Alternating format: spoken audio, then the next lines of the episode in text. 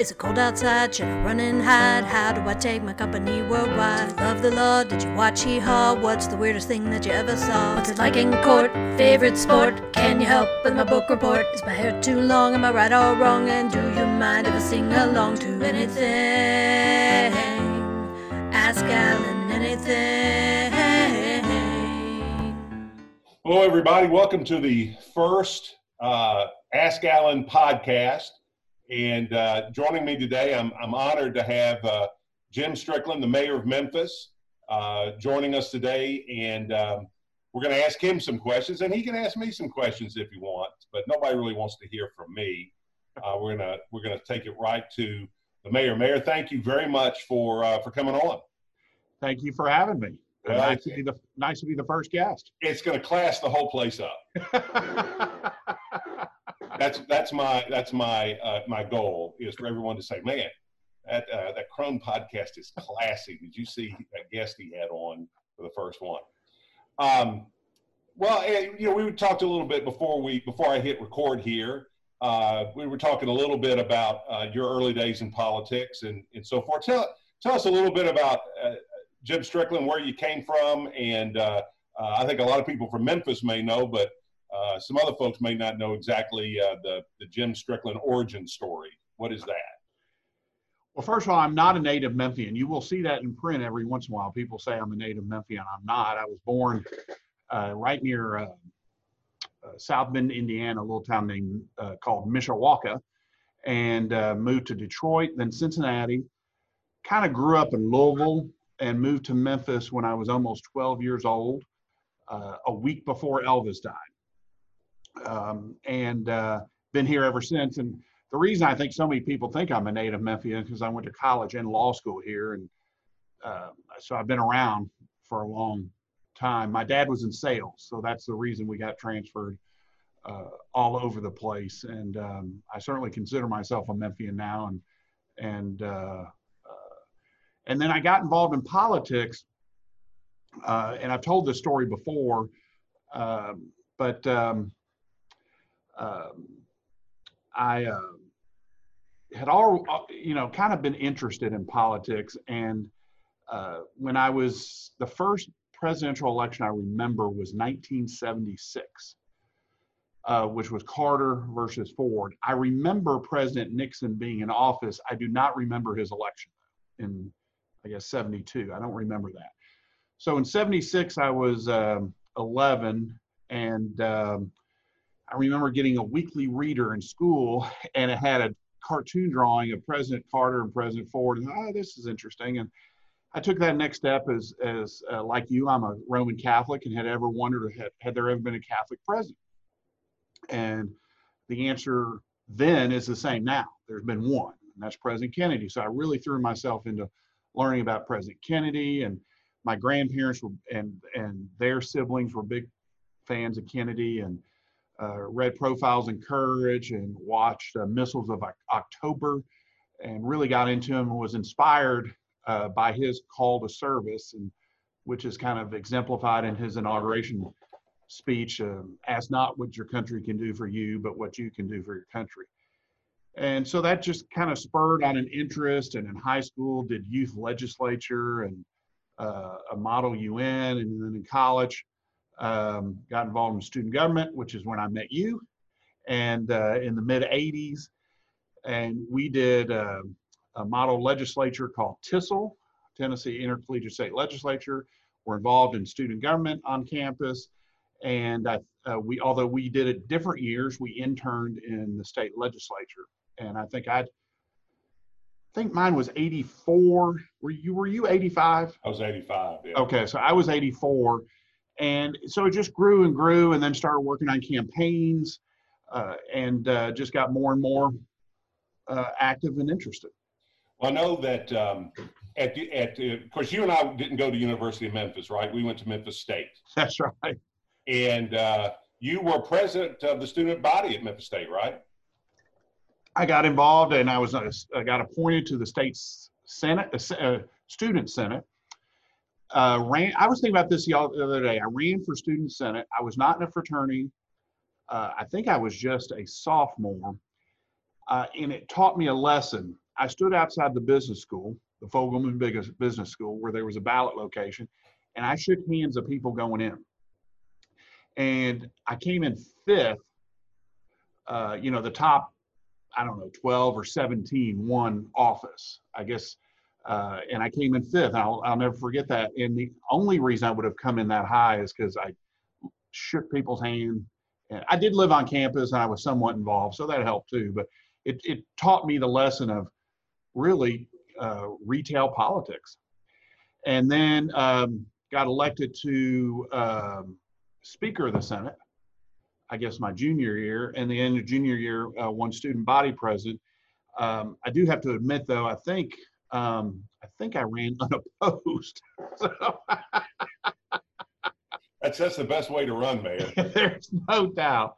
There's no doubt, and uh, uh, you know, obviously, with a lot of things, you learn more from doing it than you really give in, and th- those are those are great uh, learning areas for students to how to you know coalesce people and work together and different views and uh, some leadership training and um, got to know uh, one of the vice presidents of the university that, that you know very well, Don, uh, his Don Carson. He was the vice president of uh, student affairs, I think. I forgot the exact name of it. Yeah, he had an incredible amount of, uh, uh, well, A, he had an incredible amount of, of students that he mentored over the years that became very successful. But a lot of really important things at the university were reported up through him. Yes. And so he, he had a lot of authority, but he also had a one on one touch with many of us students. Uh, coincidentally, I had him my freshman year. He always taught one class a year, and it was political science. And just total chance, I, I got him uh, as a as a teacher, and he was a mentor to me, to you, and hundreds of other students. I know some students have named their children after him. Uh, many have gone on to elected office. Uh, like Tre Hargett and Kevin Vaughn and um, uh, Dr. Carson now lives in Middle Tennessee because he's got grandchildren over there. Um, and uh, but he was a big influence on on me and and encouraging me to be involved. You know that you and I've talked about this, but there there are an incredible amount of people that were at Memphis State on either side of us, say two or three years, uh, and while we were there, that have really gone on to do uh, to do a lot in this community and in the state of Tennessee.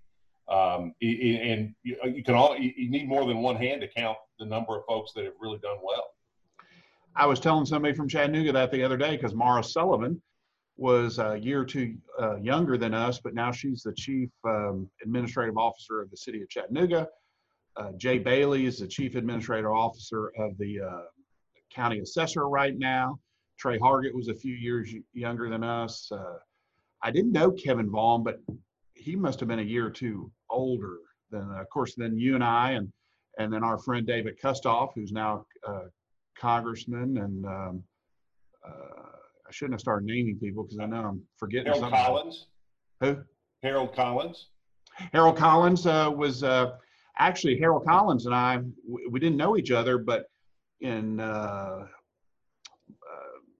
March of 85, we were both in Lexington, Kentucky, watching the Final Four. And the reason we know that because when we served on the city council, I, he said he was in the band, and I was literally in the section next to the band uh, in the end zone. And uh, uh, so, yeah, there, so many people went through, as you would imagine.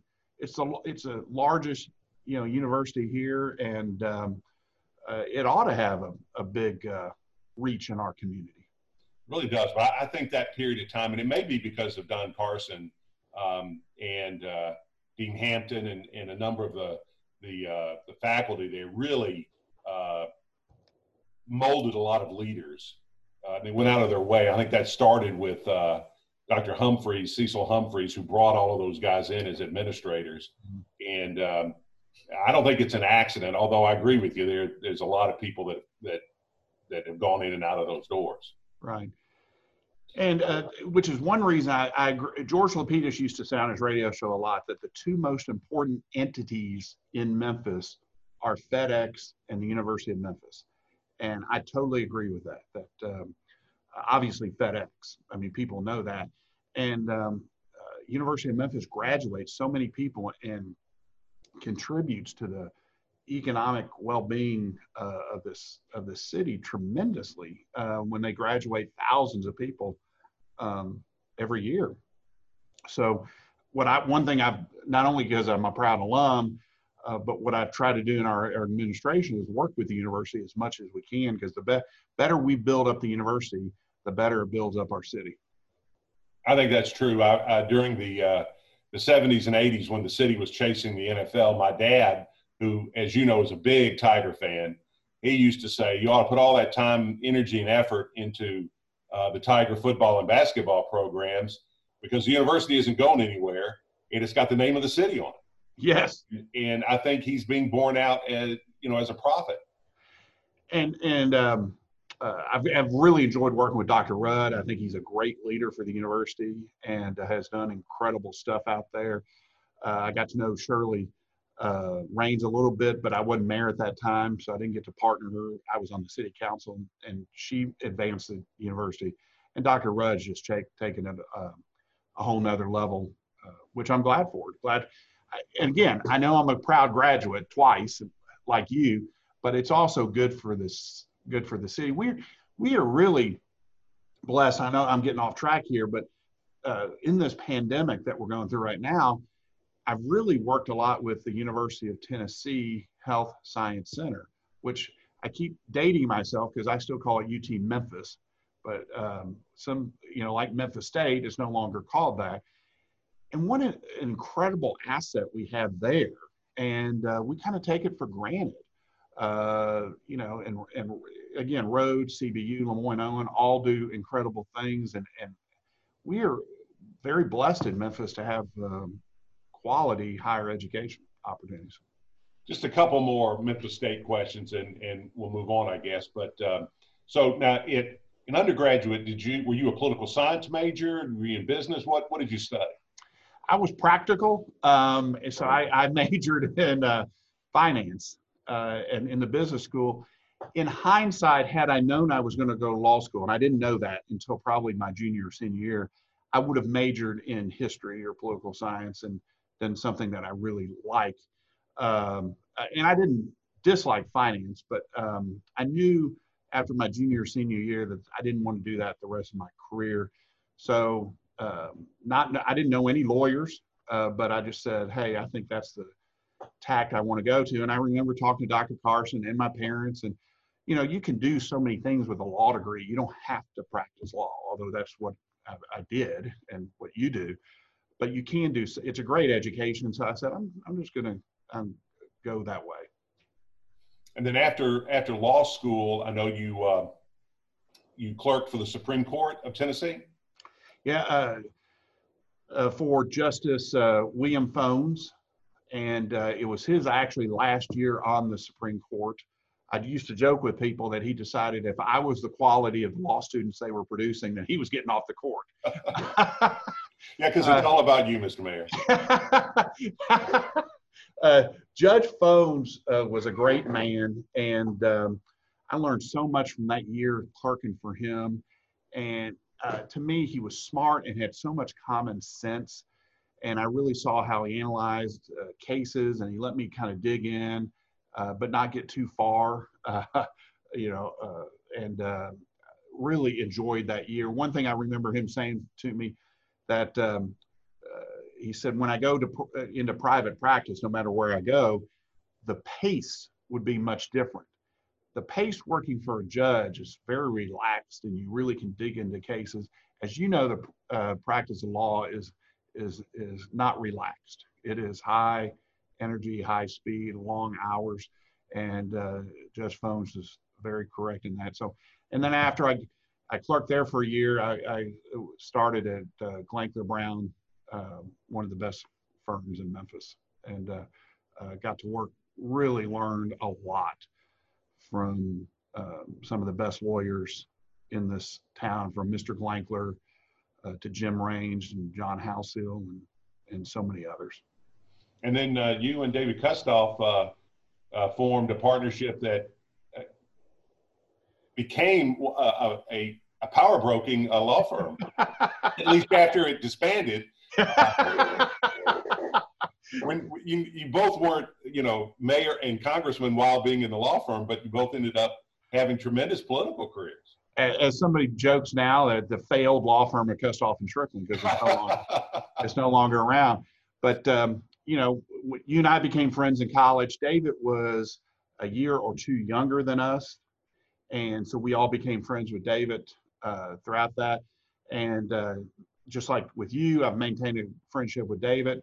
David coincidentally introduced me to my wife on a blind date. He was friends with a friend of hers and became friends with Melanie. And um, so I owe David a lot. And I just remember one day he called and said, Hey, um, my dad's thinking about trying to, you know, slow down and, and maybe wind down his practice. And would you be interested in, in going in uh, with me? And at the time, Melly and I didn't have children. And it's a sort of a leap of faith that you've done it it's a leap of faith. And I, you know, I thought, you know, the worst I can do is, you know, fall flat on my face and and go to. I could either try to go back to Glankler or go to some other law firm. Um, but did it, and it worked out really well. Uh, coincidentally, uh, Davis dad Bernie didn't never retired. I was about or, to say it took him 30 years to wind down his law firm. and and that, when I got to know uh, Bernie, I you know he uh, and you know Bernie, he knew Bernie. He was uh, uh, he loved working with David, and he loved interacting with his clients.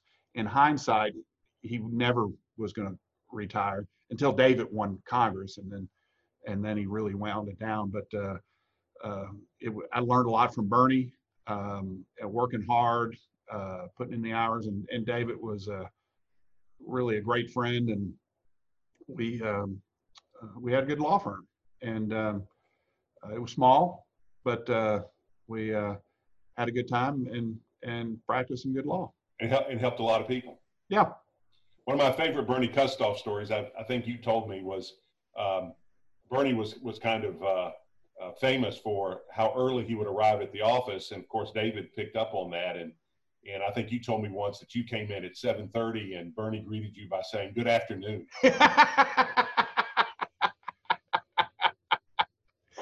in the I don't know how many years David and I practiced together, 15 years or so, maybe not that long, I can't remember, but um, I only beat David to the office twice in that whole time, and that's you know occasionally, very rarely, I'll I would wake up at three o'clock in the morning and couldn't go back to sleep, and I said, well, I'll just go into work, and because David would get, still, I think, get, even in Congress, gets to the office at you know 435 530 somewhere in that that range um, and uh, uh, which is why one reason he's been so successful. Oh he's a hardworking dude. There's no there's no doubt about that. And uh, he's one of those people that i decided early on i, I wasn't going to try to keep up with him you know uh, you just i was just happy to know him and i would help him when i when i could and he would do anything for anybody, for me or you or anybody else. He's he's great that way. Um, but you know, if you if you try to keep up with him minute for minute, you just you can't do it. You just got to get that way. And that's why I think he, I'm convinced he'll become very successful in in Congress. Uh, I know you have to be there for a long period of time to gain any senior seniority is very important in Congress, no matter what party you're in. But David will work it hard, and uh, uh, I can't. Uh, he is there's no limit to how high I believe David could go. Yeah. Well, let's talk a little Memphis politics.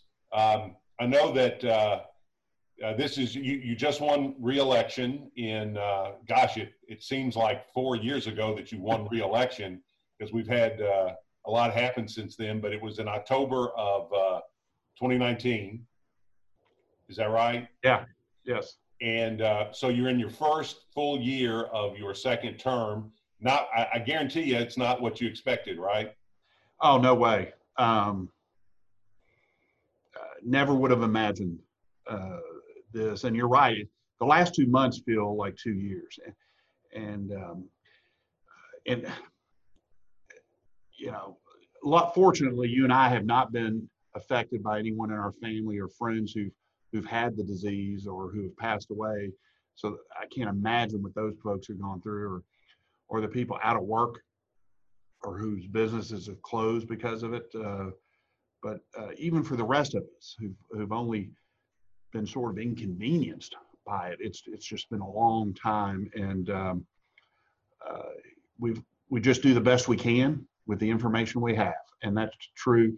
You know, um, you're I still consider you part of our team, not as directly as you used to be, but um, you know, for our first four years, you had a semi-permanent position up here, and I think you you can attest to the fact that uh, we have really good people working up here. You were one of them, uh, where I relied on your opinion, and you hired. I think you hire good people, and um, follow their advice and let them uh, do what they do, and and your organization can can prosper. And that's what we've done in this. We we did add on a contract basis a, a doctor, Dr. Manoj Jain, to advise us. He's an infectious disease specialist. And uh, we really needed that because none of us are, are medical doctors, although we're lucky to have a councilman, Jeff Warren, uh, who is a doctor with uh, decades of experience. So, but Dr. Jain has been invaluable to, to help educate us on this. Yeah, tell me, um, uh, I, I, can attest you've got a great team, and I think that has been the the hallmark of the Strickland administration is you've you've hired people that uh, were experts in their field, not necessarily for their because you're trying to check off a political box.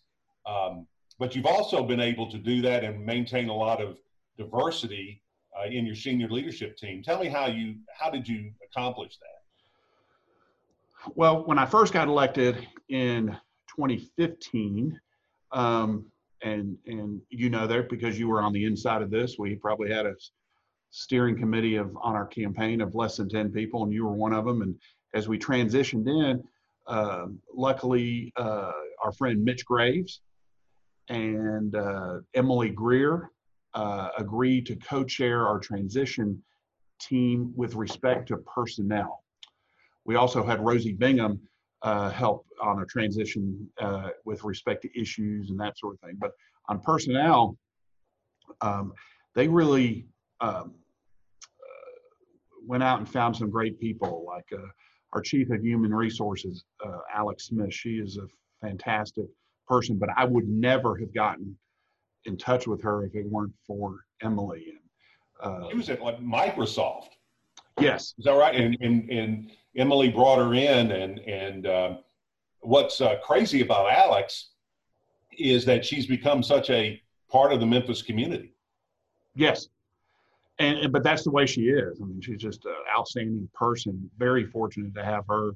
Um, you know, I like you said, ideally we wanted diversity and um, and wanted a millennial to be one of our and Alex is a millennial, but we didn't hire because of that. We hired her because she was dynamite and so qualified for the job. You know, we've had more, we have more women leaders in city government than ever before. And as you know, we structure a senior leadership team to really uh, meet with me every week to kind of go over what the issues are and make sure we're on the same page. Brian Collins, uh, who was our chief financial officer um, for a couple years, he had worked for Mayor Wharton's administration, stayed a couple of years with us, and then moved back home to Chicago. Told me by creating that SLT that meets every week so that we're all on the same page was one of the things he thought helped uh, really Im- improve the operations of city government so that we're all on the same page and uh, and you you saw that diversity for four years uh, all coming together which is high quality people um, and and working together. We've continued that. Uh, you know, just so fortunate. I, I want to start naming names, but from from Doug McGowen to Shirley Ford to Ursula Mann to to uh, Mike Rollins and Gina Sweat, uh, uh, my former chief of staff uh, Lisa Jeter, now Maria Furman, uh, who who just help run the day to day effort here. I know I'm forgetting somebody. Um, Ken Moody, uh, who was in our core leadership of the campaign and has transitioned here and, and has helped so much because he worked for the Herenton administration, or at least for part of it, and just has a huge base of uh, support and knowledge in the community. Our lawyers from Bruce McMullen in the first term to uh, to uh, uh, Jennifer Sink, and um, I know there's somebody I'm forgetting, but uh, I'm thinking around that table. That was too. I was going around the table. but it's just, it's they're just good people, and they're very qualified, and um, you know, you just try to hold ourselves accountable, which is why we measure things. Um, and uh, we've had some successes, and we've had some uh, uh, failures, and some things that we're still still struggling with. Yeah, the um, I think the the great part about the way you make decisions is the collaborative nature. I you know I remember sitting in those those Friday meetings, and you look around the table, and they're they're black men, black women, white men, white women. Um, it really is a cross section of Memphis, and you you really did. And I can say this because I don't work for you anymore, so you fire me. Um, but but you would listen to what everybody had to say, and I think everybody at that table felt like that they had a they had input into the decision, but then ultimately you would make the call based on what you thought was best as the mayor, since you know the buck did stop with you. Um, but I thought that was a great way to make those decisions. I, I, I don't, and I guess I'm asking a leading question. I'm a lawyer, but um, it, it, it occurred to me the other day that you probably never made a major decision without consulting that group. Yeah, I can't think of one, uh, and I never would want to. Um, and uh, also, there's no shrinking violet, violets on any of these groups. So if they disagree with me, they're um, very willing to um, say that, which is which is good. And um, uh, you know, again, surround yourself with really good people. Uh, base your decisions on facts and and and good judgment and then you move forward and and don't be afraid to to make a mistake. None of us are perfect and and every organization makes mistakes and uh, we've made our our share but we've also had some real successes. And and memphis uh, uh, pre-pandemic was really on a roll. Yeah you uh, one of one of the fav- my favorite segments you made up or you originated was that Memphis had momentum. And I feel like Memphis, what, what's happened? I mean, the, the momentum is different now. How would you describe where Memphis is now with uh, the quarantine and coming out of the quarantine? Uh, does it still have momentum? Can it get it back? If it doesn't have it, what, how do you see it? Well, I don't see anywhere in the country really having economic momentum with just uh, with the unemployment rate at, you know, depression era highs and and and so many people really struggling. Um, I do think though that we can come out of this when we get a vaccine. Uh, it will take us some time, but I do think uh, we can recover more quickly than we did in the Great Recession of 08 because you look at it, there's nothing wrong inherently with the economy itself. It was this outside force coming in and and and really slowing us down. So uh, I'm optimistic that we can really build up fairly quickly after the uh, pandemic. I do think Memphians as a whole have handled this pandemic really well, um, which is why we've been able, to, with the doctors uh, uh, signing off on it, to move into phase two of back to business. Uh, let me ask you about that. I know um, you've said that uh, closing the closing the economy down was easier than opening it back up because all you had to do was was close it. Um, but talk a little bit about the collaborative nature, at least that we've had in Shelby County, of bringing the economy back and dealing with the, the county government, the county health, but also the suburban uh, governments and, and how that's worked. Sure. Like um, when we entered our order of uh, Safer at Home on March 23, we were the first local government to do it. And you know, the doctors were really on board with doing, the hospitals were too. Opening up's a different thing because the state's now involved, the county, our sister cities in Shelby County, and uh, we're all trying to be on the same page. Um, uh, you are representing me on a on a statewide task force with uh, uh I forgot they don't use back to business on their front on the state. It's they call it something else, but you represented me on that with Commissioner Tennessee, Tennessee Pledge yeah. Um, the, the group is the economic, uh, the governor's economic recovery group. Yeah. But you're meeting every week there. Uh, Mayor Harris, uh, County Mayor Harris is having the uh, city mayors all meet at least once a week. We have a task force that met every day of the, uh, met for seven days for a while. Then we went to five days a week. And now I think uh, starting next week, we're going to go to two or three days a week just because we're hitting us, we're on a stride. And, and that task force involves uh, government uh, from inside Shelby County, but also outside. The mayor of West Memphis takes part, uh, Somerville, Brownsville, Tipton, and Fayette County are invited and sometimes participate. The business sector and the, uh, uh, the doctors and the hospitals all working together. Um, and what we do is on this task force, we look at, uh, they created a back to business plan, which is three phases, um, and uh, outline what should open up based on basically the more crowded some uh, an entity is, the more likely it would be in phase two or three. Because as we've learned, the more crowded it is, the less uh, social distancing there is, and the more the disease can spread. And the, if, but if you can uh, start with some protocols like we have for restaurants, where you know tables have to be six feet away, the wait staff wearing uh, masks and disposable uh, uh, uh, menus, all those things kind of help open it up because um, you know you you really can't shut everything down until you find a virus, uh, until you have a vaccine. Because uh, a vaccine could still be a year away. Uh, I know Dr. Fauci has optimistically said we might have one in December, January, and I hope he's right. Um, but he's even said that might not be correct. So, and then as we've opened up, we've also want to be on the same page as much as we can with the state. So your reports back to the task force here, trying to tie it all in together. And for the most part, I do know there are some differences, but for the most part, we're on the same page. We certainly are within Shelby County, and for the most part, with the state. Uh, but we're watching the numbers, um, and uh, but because Memphians acted so well and in social distance, our numbers have not been as bad as say Nashville.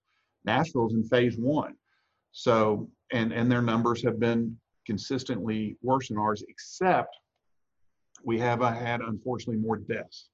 They've had more cases and more hospitalizations, uh, but we've had more deaths. Yeah, it's. Uh, I've I've just been very impressed with uh, how everybody uh, has come together and shed some of the partisan uh, divisions that other places in the country have seen. you know, Republican suburban mayors working with you and Mayor Harris, who are both Democrats. But I think it largely in Shelby County, we've set that aside for the common good.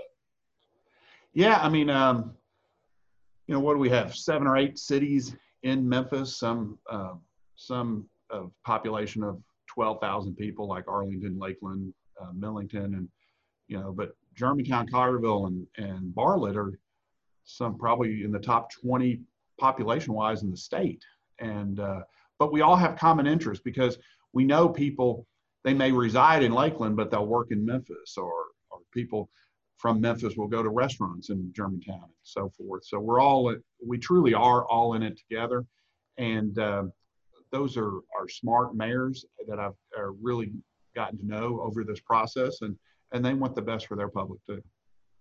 What do you think as we come out of this? Um, what do you think the political landscape looks like in in Memphis, Shelby County in 2021, what are the what are the issues going to be? Getting our economy back going. I mean, let's just let's just assume that we there's a vaccine that's widely distributed in the first quarter of next year, which may be optimistic, but let's just say that happens. Then it's how do we kickstart this can uh, this the economy. And every city and every county in the country is going to uh, want to be ahead of everyone else. So we've already started working here on on what steps can we take at that time to really jumpstart this economy and get that momentum back into Memphis. I will say, you know, the a project that you've worked on for now, I guess, a couple years, the Loews Hotel is still on target to be built. They've um, they're going to start construction here very soon. So the pandemic has not slowed them down. our uh, convention center is still being redone and should be ready this fall. So there are still projects that move, are moving forward. Uh, I'm not saying all of them are still because obviously with this going on, it will affect some things. But um, uh, I'm happy to see a lot of these projects still going on. And the Loews Hotel is a great example. I, I always joke with people, I'm not wealthy enough to have stayed at a Loews Hotel, but I've I've learned that it's one of the top brands in the country uh, for a lot of reasons. And to get them, we're only, what are we, the 25th or 6th they have in the country? Right. right. Um, uh, and they're based out in New York for them to recognize the vitality of this economy down here and want to be here uh, is a real statement about Memphis and for the benefit of Memphis.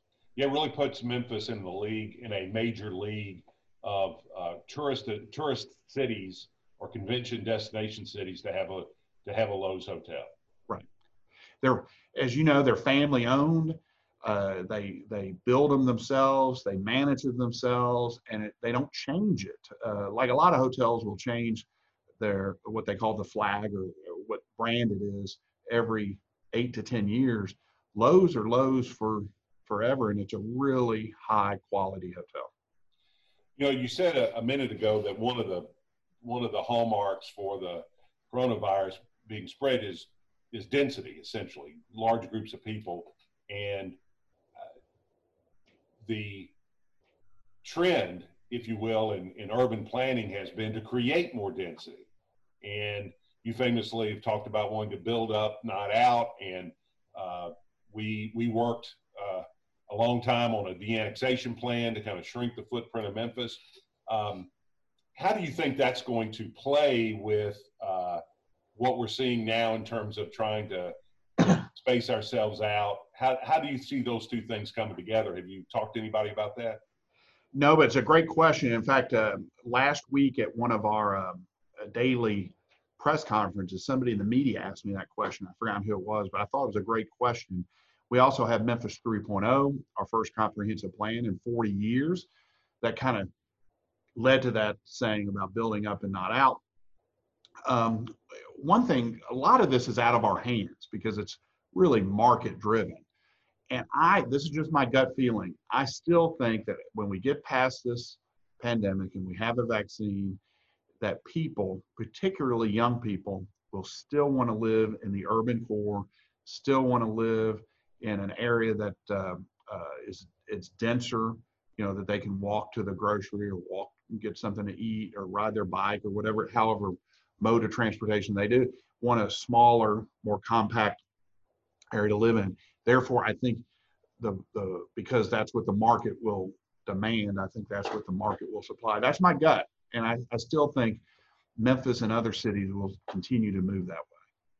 What do you think? Well, I think I think architecture will play a big role in it. I, I think people will start to design buildings with um, with viruses in mind. Frankly, you know, more UV lights and uh, other things to help mitigate uh, some of these, you know, some of the spread uh, due to to uh, overcrowding or not overcrowding, but more dense dense uh, living.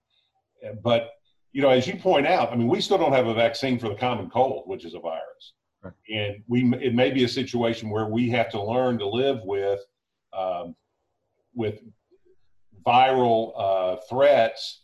And so I think, I think architecture is going to play a large part of it because you can't have a 343 square mile city supply all those services and still have a lower tax, ta- tax base. So it, it, it, they're going to have to be some compromises somewhere. Mm-hmm. Uh, well, now one thing I got to say because it's kind of uh, the elephant in your room uh, is are you in the mayor's office right now? I'm in the mayor's office right now. Wow, that uh, not not people don't always get to see uh, the inside of the mayor's office.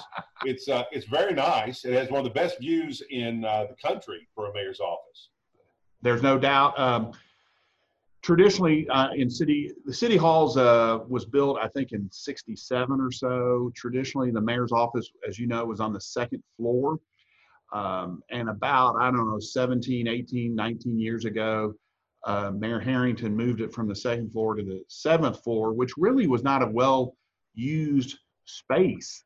Uh, had had some um, food, uh, maybe a cafeteria of some sort and some storage. But now it's the um, it's the mayor's office basically, and, and people who work with me. It's a super nice office.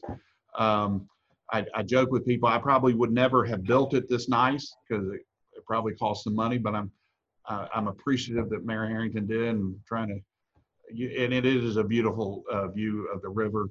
Of course, much of City Hall, uh, the whole west side of the building has good views of the river. And uh, I think you've been in rooms with me when when developers come in and I say for the right price, we could move City Hall because uh, we don't have to have uh, river views. So far, no one's made an offer uh, for City Hall to move us. Well, that's that's right. But I was it. I think it was Mayor Slay who uh, from St. Louis who who said that he's been in a hundred mayor's offices and this this has got to be the nicest view he's ever seen in a mayor's office. um, of course, if you've been you you've been in his office um, in St. Louis and it's very nice, but it just looks out onto a, a street. Um, it was built way off the river, so he, he doesn't have a view. He didn't have a view of the Mississippi River either. Right and and really government doesn't need to have this kind of view. It it uh, uh, one day maybe post me that uh, City Hall will move. I don't know, but it is it's a very nice location uh, to be in. It's a good home court advantage when you bring in when folks come in and negotiate with you. there's something to be said. There's something to be said for that uh, as well. Uh, it um, you know it offsets it offsets the fact that just about everybody in the building has to take a pay cut to work for for uh, city government. So you give them a nice view. Um, but you know, and that was the one thing that that I really found when I was down there is just how many um, how many great public servants there are. I get I get really frustrated when people uh, knock government officials as being selfish and greedy, and you know, and of course, like anything, there's there are bad apples in every barrel. Uh, you know, I think you'd be hard pressed to find a bad apple in City Hall these days. And uh, there's just so many people there um, in government all over the place who really are doing it for the right reasons because they want to serve their city, their county, their state, whatever level. You think of this pandemic, firefighters, EMTs, police officers on a daily basis are interacting with hundreds of people, some of whom have the virus and some don't. Um, solid waste employees are, are handling uh, our waste, which as we know, the virus can stay on surfaces for some periods of time. Um, all stepping up. And then we have other employees who kind of, uh, during this pandemic, have changed their what they're doing. The library's closed. They've opened up now, but they were closed. So 40 of our librarians became contact tracers and worked at the health department to to contact people saying, you know, you were in contact with somebody who tested positive and, you know, to, because contact tracing is a, a very important part of that. We had parks employees um, when the Shelby County schools could no longer operate their food distri- distribution, our parks department picked the ball up and, and carried it with other partners and, and help feed thousands uh, of folks here. So we've really adapted well here at city government to try to fit the needs of the of the public. Well, Mayor, I appreciate your time. Um, it's been a great conversation. I've really enjoyed it. Uh, thank you for your service to our city, and um, we're looking forward to uh, Memphis being bigger and better than ever. Uh, in uh, hopefully in a very short period of time. Well, me too, and and until then, I want or always people be safe. All right, very good. Well, thank you very much, and uh, thank everybody for watching, and we'll see you on the next uh, Ask Alan podcast. Thanks.